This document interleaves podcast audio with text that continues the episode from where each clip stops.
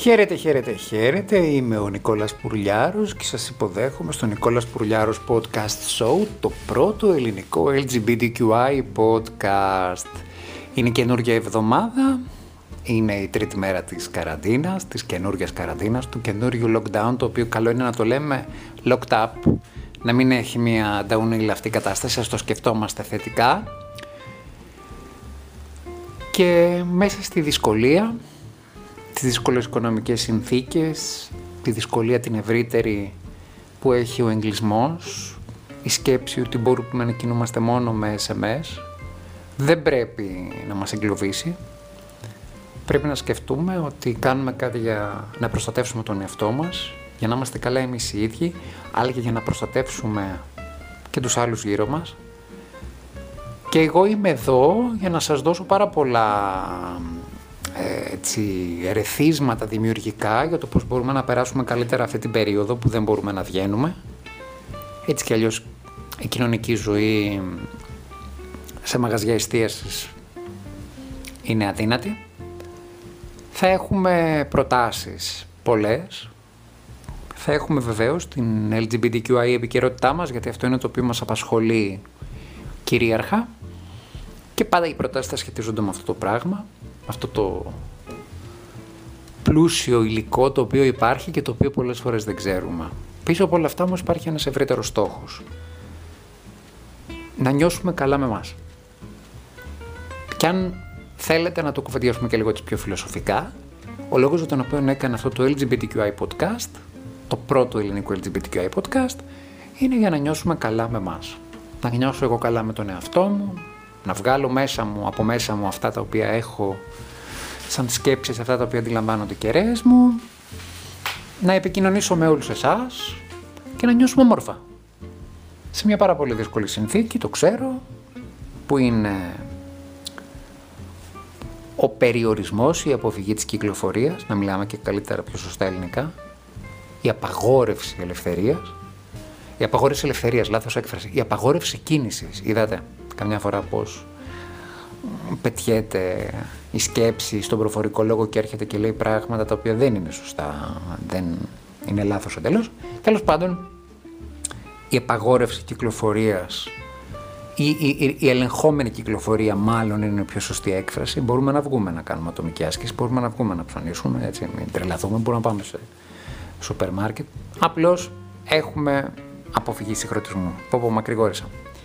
Μακρηγόρησα μάλλον γιατί είμαι πάρα πολύ χαρούμενος από τα αποτελέσματα των εκλογών στις Ηνωμένες Πολιτείες.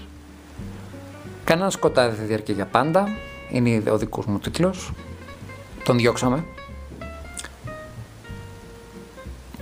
Αν θέλετε τη γνώμη μου, αυτό ήταν το συγκλονιστικό μήνυμα της παγκοσμιοποίησης, ότι όλος ο πλανήτης σχεδόν μια εβδομάδα ασχολούνταν με τις αμερικανικές εκλογές και πίσω από αυτό υπήρχε έξω από τα σύνορα της Αμερικής πιο πολύ αυτή η αγωνία και η ανάγκη του κόσμου να διώξουμε τον Τραμπ. Ο άνθρωπος είναι φασίστας, μισογίνης, ομοφοβικός. Τον ψηφίσανε την προηγούμενη τετραετία για πολλούς λόγους. Πούλησε το όνειρο. Πιστέψαν κάποιοι ότι επειδή είναι πλούσιος μπορεί να κάνει πλούσιους και τους ίδιους. Είχε πολύ ισχυρή βάση στον μέσο Αμερικανό, που δεν είναι, στον μέσο Αμερικανό των κεντροδυτικών Ηνωμένων Πολιτειών, ο οποίος μπορεί να μην έχει τη μόρφωση που έχουν τα μεγάλα αστικά κέντρα, ο οποίος ορίζεται οικονομικά και του πούλησε ο Τραμπ το φούμαρο ότι φταίει η παγκοσμιοποίηση, το ξάνοιγμα της Αμερικής στην... στον πλανήτη. Οπότε σου λέει αυτός για να έχει γίνει πλούσιος, για να τα λέει έτσι, για να έχει πετύχει, κάτι ξέρει. Υπήρχαν και άλλοι που το ψήφισαν το 16 εν είδη reality show για να δουν τι θα κάνει. Υπήρχαν και κάποιοι οι οποίοι τον ψηφίσαν γιατί πραγματικά ανήκουν στον κύκλο των ρατσιστών των ομοφοβικών, των μισογίνητων, γκαραντί.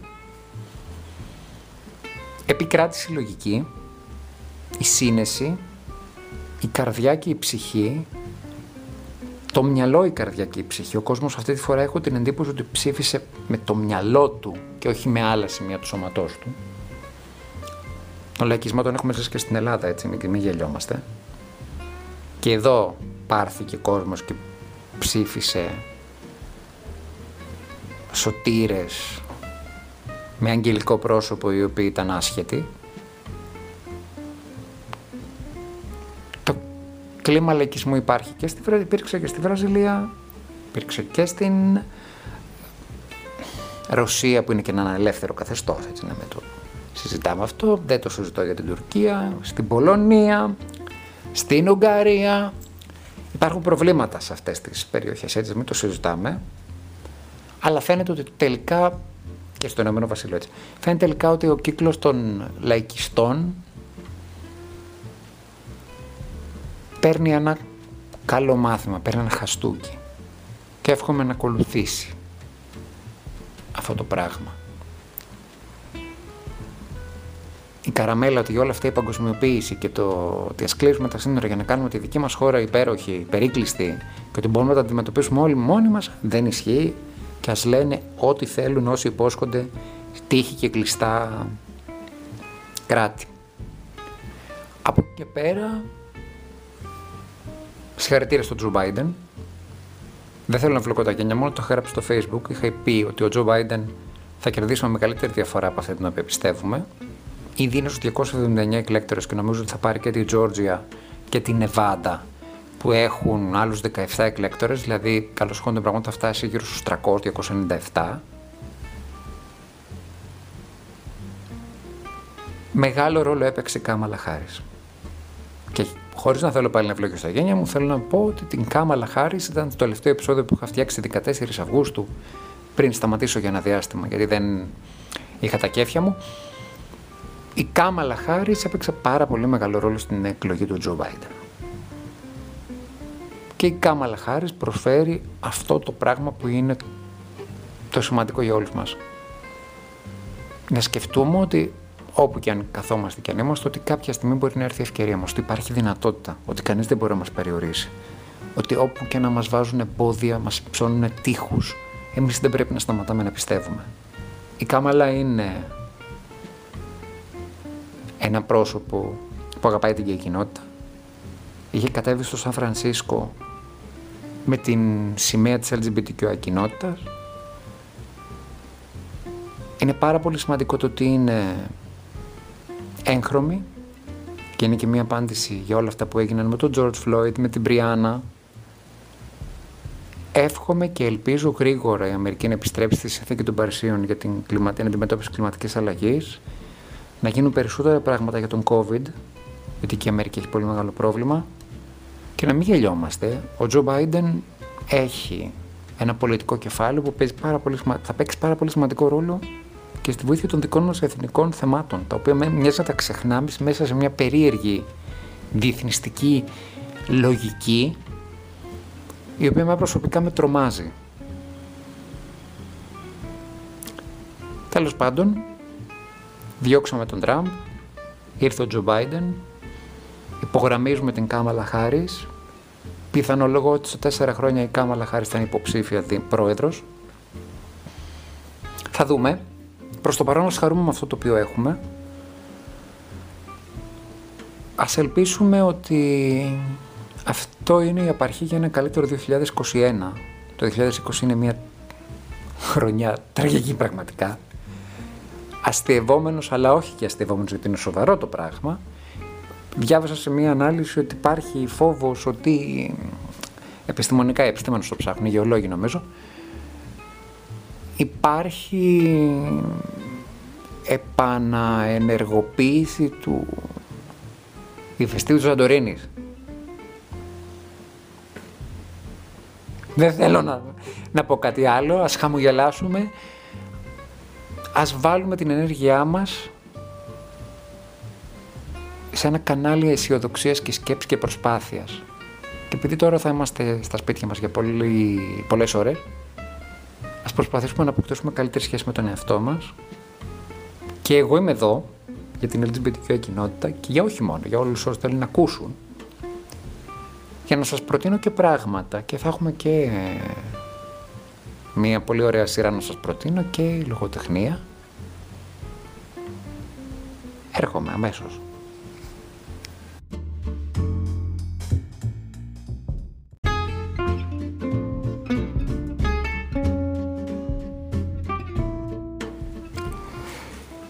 We are who we are. Είμαστε αυτοί που είμαστε. Αυτός είναι ο τίτλος μίας μίνι σειράς που γυρίστηκε για λογαριασμό του HBO. Το σκηνοθέτησε ο Λούκα Κουαντανίνο, ο σκηνοθέτης του Call Me By Your Name. Είναι ξεκάθαρα LGBTQI σειρά. Οχτώ επεισόδια όπου ασχολούνται με μια ιστορία ενός outing αμερικανικής βάσης στην Ιταλία. Η σειρά ακολουθεί δύο έφηβους 14 ετών οι οποίοι ανακαλύπτουν τον εαυτό τους και την ερωτική τους, σεξουαλική τους ταυτότητα σε σχέση με τη φιλία, τον έρωτα, τον κόσμο των μεγάλων.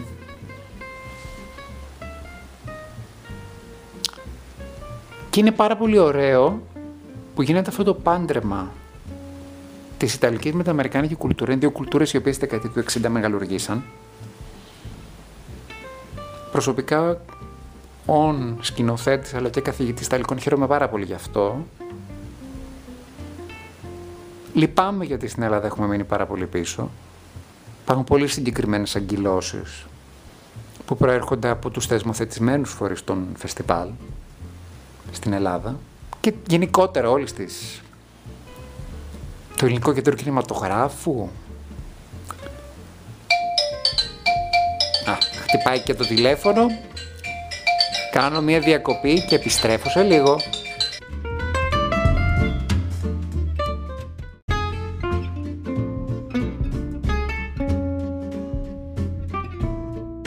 Σας έλεγα λοιπόν πριν τη διακοπή για το τηλεφώνημα, έχουμε και την κοινωνική μας ζωή. Ε, με πήρε η κολλητή μου Φιλίππη Θεσσαλονίκη, φιλιά στη Βίλη. Ε, ότι δυστυχώς στην Ελλάδα το κομμάτι της παραγωγής και της δημιουργίας του σινεμά και στην τηλεόραση είναι για πάρα πολλά χρόνια σε ένα βαθύ τέλμα και υπάρχουν πολύ συγκεκριμένοι λόγοι. Εγώ προσωπικά δεν εμπιστεύομαι κανένα από τους θεσμούς. Ούτε το κέντρο, ούτε το φεστιβάλ κινηματογράφου, ούτε τίποτα. Πραγματικά είναι κυριαρχούν οι συντεχνίες, οι προσωπικές σχέσεις, το ποιον ξέρεις και αυτό φυσικά ισχύει γενικότερα.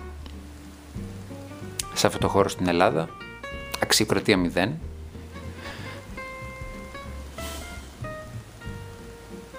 Δυσάρεστο. Τέλος πάντων, We Are Who We Are, Λούκο Γκουαντανίνο, HBO, σειρά 8 επεισοδίων, με πολύ ωραίο LGBTQI πρόσημο, πολύχρωμο. Για να περάσουμε μόνο αυτή την καραντίνα και να χαρούμε αυτό που σας έχω πει πάρα, πολύ, πάρα πολλές φορές μέσα από το Νικόλος Πουλιάρος Podcast Show, το πρώτο ελληνικό LGBTQI podcast, το γεγονός ότι η κοινότητά μας έχει πολλές ιδέες, πολλά θέματα για να προσφέρει πολύ ωραία ουσιαστική ψυχαγωγία σε όποιον θέλει να δει κάτι το οποίο είναι κοντά στην, στην αληθινή ζωή. Καλά είναι και τα υπερβατικά, δεν λέω. Αλλά προσωπικά αν με ρωτήσετε, μου αρέσουν περισσότερο αυτά του αυτού του είδους οι προσεγγίσεις. Με κουράζουν λίγο τα ζαχαρωτά, με κουράζουν λίγο τα... Όλα είναι καλά, αλλά θέλω την αλήθεια; Εντάξει, είμαι ομοφυλόφιλος σκηνοθέτης, έτσι και είμαι και LGBTI ακτιβιστής, οπότε είναι λογικό. Αλλά, εν πάση περιπτώσει, ο καθένας υποστηρίζει την πλευρά στην οποία ανήκει και εγώ θέλω να υποστηρίξω τους LGBTQI δημιουργούς. και έχω να σας πω ότι μέσα σε αυτή την καταχνιά της ελληνικής δημιουργίας ευτυχώς υπάρχουν αξιόλογοι LGBTQI δημιουργοί οι οποίοι παλεύουν μόνοι τους Α πούμε, εμένα μου άρεσε πάρα πολύ το ντοκιμαντέρ του Παναγιώτη Ευαγγελίδη, το Λάμπουρ στο σκοτάδι, το βρήκα εξαιρετικό. Ήταν μια, ένα πολύ ωραίο ντοκιμαντέρ. Σας συστήνω και αυτό να το δείτε, αφού έχουμε χρόνο τώρα. Το λάμπουν στο σκοτάδι του Παναγιώτη Βαγγελίδη.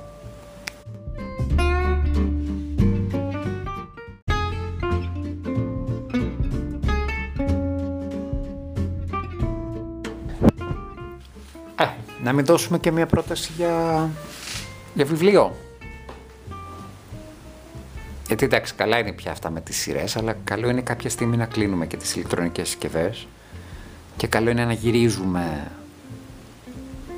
και στις παραδοσιακές μορφές μελέτης και εκπαίδευσης που είναι το βιβλίο. Όχι απαραίτητος τυπωμένο, γιατί έχουμε και περιφαλοντολογική συνείδηση, μπορεί να είναι ένα βιβλίο online, ενώ να το διαβάζουμε μέσω υπολογιστή, μέσω από το tablet. Η πρόταση λοιπόν του Νικόλας Πουρλιάρος Podcast Show είναι το τραγούδι του Αχιλέα της Madeline Miller σε μια Ελλάδα εποχής επικών ηρώων όπου ο Πάτροκλος, ένας νεαρός και φιλόδοξος πρίγκιπας, εξορίζεται από το παλάτι του βασιλιά Πηλαία και του ήρωα του γιου του Αχιλέα. Παρά τις διαφορές τους, Αχιλέας και Πάτροκλος γίνονται φίλοι. Μεγαλώνει ο δεσμός μεταξύ τους και εξελίσσεται σε κάτι πιο βαθύ παρά τις ενστάσεις της μητέρας του Αχιλέα της Θέτιδος. Όταν ξεσπάει ο πόλεμος της Τρίας, ο Αχιλέας καλείται να ακολουθήσει τη μοίρα του και ο Πάτροκλος ακολουθεί εκείνον. Θα ήθελα πάρα πολύ αυτό το βιβλίο να το διαβάσετε. Σας το συνιστώ ανεπιφύλακτα. Έχει ελληνικό πρόσημο. Όχι ότι έχουμε και LGBTQI λογοτεχνία. Οφείλω να σας πω από εμπειρία ότι η LGBTQI λογοτεχνία αντιμετωπίζεται όχι απλώς με καχυποψία, με εχθρότητα. Δυστυχώς είμαστε και